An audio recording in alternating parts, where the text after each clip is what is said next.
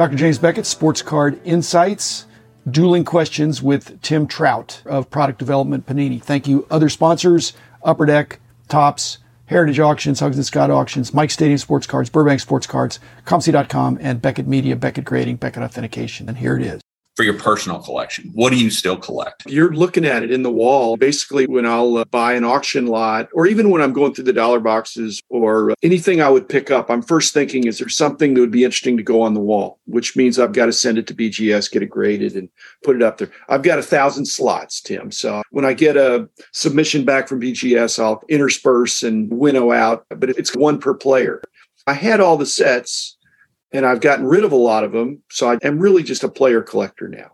Okay. I don't collect in the same way that other people do. I don't carry a want list. At this point, I'm voluntarily restricting myself to the dollar boxes, although I do some $5 boxes too. But it's just more fun for me. And I have more fun in the quantity with some quality than I do. Okay. Okay. My question you work for Beckett and you work for Panini. Mm-hmm. Compare and contrast the encouragement or restrictions that come from working in those places as a lifer that loves cards and likes to buy and sell cards. What are the differences there? And is it very different, or are you encouraged to be a collector at Panini? You were encouraged to be a collector at Beckett, but not a dealer. I don't think it's a tightrope, but how did you deal with that in so, there before? Yeah. So at Beckett, obviously, we could buy cards. And being in the pricing area, we weren't really trying to sell cards. But if you pulled something nice and you wanted to move it because it wasn't your favorite player and you're just going to basically fund money back in, it was okay with us there. Panini, it's a little different in that we can buy stuff and it's pretty frowned on to sell something. Now, again, if you pull that really big card and it's, I don't know, I mean, Manny Machado, you pull this great, great Manny Machado card. I'm not a Manny Machado collector. And if it's a couple hundred, maybe a thousand dollars, as long as you say, hey, look, I just pulled this and we cleared a little bit just because of the area we're in because there's so much stuff around. They don't want people laundering of sorts, things that they might be walking out with. So in that aspect, it's very similar. But as far as being a collector, I think they love us being collectors because and we love we, we love when we hire new guys, we love when they're passionate because you can teach them how to do numbers, you can teach them how to build programs, but you can't teach passion. So if they are passionate for what they do, all that other stuff and all that extra work, it just comes naturally. And for a lot of the guys that are passionate, they're doing a lot of this stuff on their own, even if they weren't getting paid for it. Exactly. So it just makes the job so much easier to teach some of these younger guys. It's not that when guys were working on our team, when you were there, they would do it on their own. It's just that they had a mindset. Mm-hmm. They loved the hobby. They were tuned into what was going on and the specifics of the price guide. It wasn't drudgery, I hope. No, not at all. It just enjoyed providing a service to collectors who didn't really have access or the time to slog through all the data. Right. Okay. Where do you see the hobby heading in the future? I think it's heading toward more technology. Yeah. Uh, and I think that's partly coming from Panini as well as Fanatics, as well as all these other private equity backed startups. I don't know that I can envision what the technology will be, other than technology will play a bigger and bigger part. Fanatics has promised to really double or triple their marketing spend. So Panini's not sitting around, they're trying to figure out how can we grow the industry. And so I think as the years go by, I'm really hoping that those are successful because it's the greatest hobby of all time. If any kind of marketing is done, I think it's going to increase the number of collectors. Now there'll be more cards, but if there's a lot more collectors, the equilibrium will be Take maintained. Care, yeah. I can't specifically say what technology will be the game changer. I don't think it's NFTs. I think we're going to be dealing with physical cards, but better access to players and experiences. And I don't know what the technology is going to have on cards, but I'm sure it'll be exciting. It's a great time to be yes. in this industry. Did you buy any of those NFTs or collect any of those? Um, I have to ask. Um, get some for being a season ticket holder for the man. Okay. Okay. I don't think I'm the customer. No digital cards for you. No, I can't put them on my wall. Okay, Tim Trout. Here's my what if for you. How would your life be different if you were Mike Trout's good? Because he's a little bit younger than you and he looked up to you. You were the older cousin. You didn't grow up together, but you knew him from when he was in the Philadelphia area or whatever. And so you stay in touch and he's your good buddy. So your cousin Tim. so cousin Mike.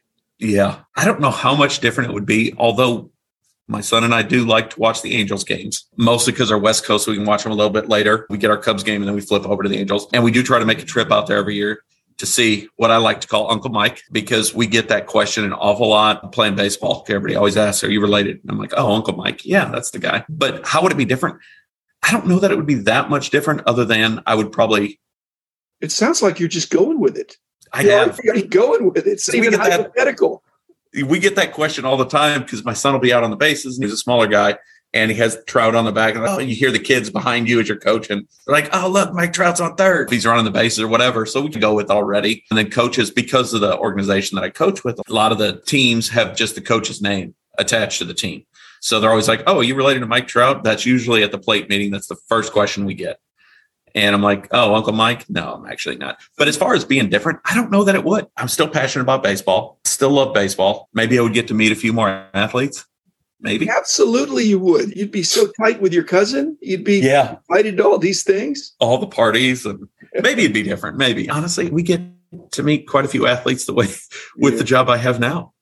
But you don't Ma- collect them or anything. I actually kind Okay. that's something my son and I have picked up. okay. because he loves Mike Trout, just obviously the name, and it doesn't hurt that he's a rock star on the baseball field. Yeah. So that's one of those guys that, like, when I'm digging through box, anytime I see a Mike Trout, got to have it at a dollar or less. I'm not losing money. And as I always tell my wife, I'm losing if I don't spend that dollar.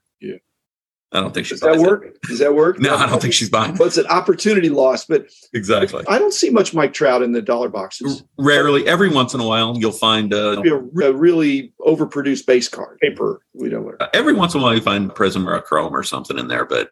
Yeah, I was actually told on those dollar boxes by a couple dealers because I asked them, "How do you stock this? Is it just what you're breaking and you throw it in there?" And they told me, when we buy collections, any card that lists at about a dollar to eight bucks, or eight dollars or less, I should say, and if it looks like it's a if it's a cheap card, it's got to be like a parallel or an insert or something.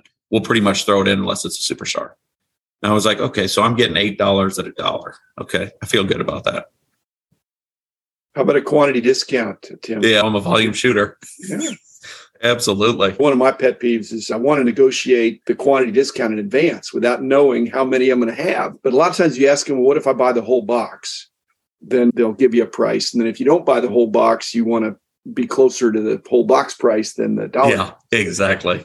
Doesn't always work. They see through that sometimes. Yeah. Especially if you're coming around the second time. Yeah. Yeah. Okay. Is there a card that you've seen, whether you were walking the floor at the National or just at, at a younger age, that you saw and you wanted to buy and you didn't buy it?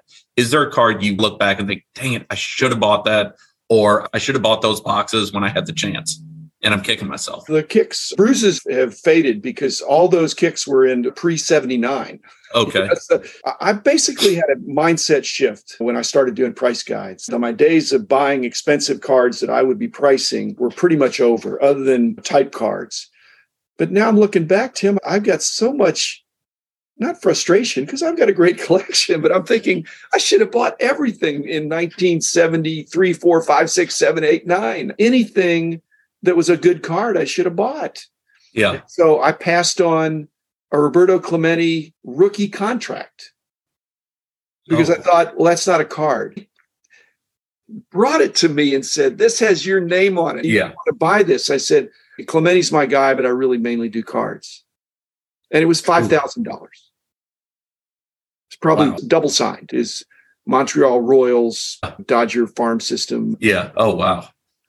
That would have been pretty sweet. Mister Smart Guy here. So Would you have found room on the wall for something like that? I had no room for it. Okay. You've been working in the hobby for a long time. Can you mm-hmm. imagine working outside the hobby? I'm telling you, I absolutely love what I do. At a young age, my dad always told me if you find something that you truly love, you'll never work a day in your life. And I truly believe that. There are some days that you still have to deal with people, and there's some other stuff that goes on, but I can't imagine going to work, maybe wearing a suit and tie or any of that. I could not do that. We tried to pay competitive wages when we were when I was in charge, I think. And Yeah. but I don't think people really leave the industry for more money.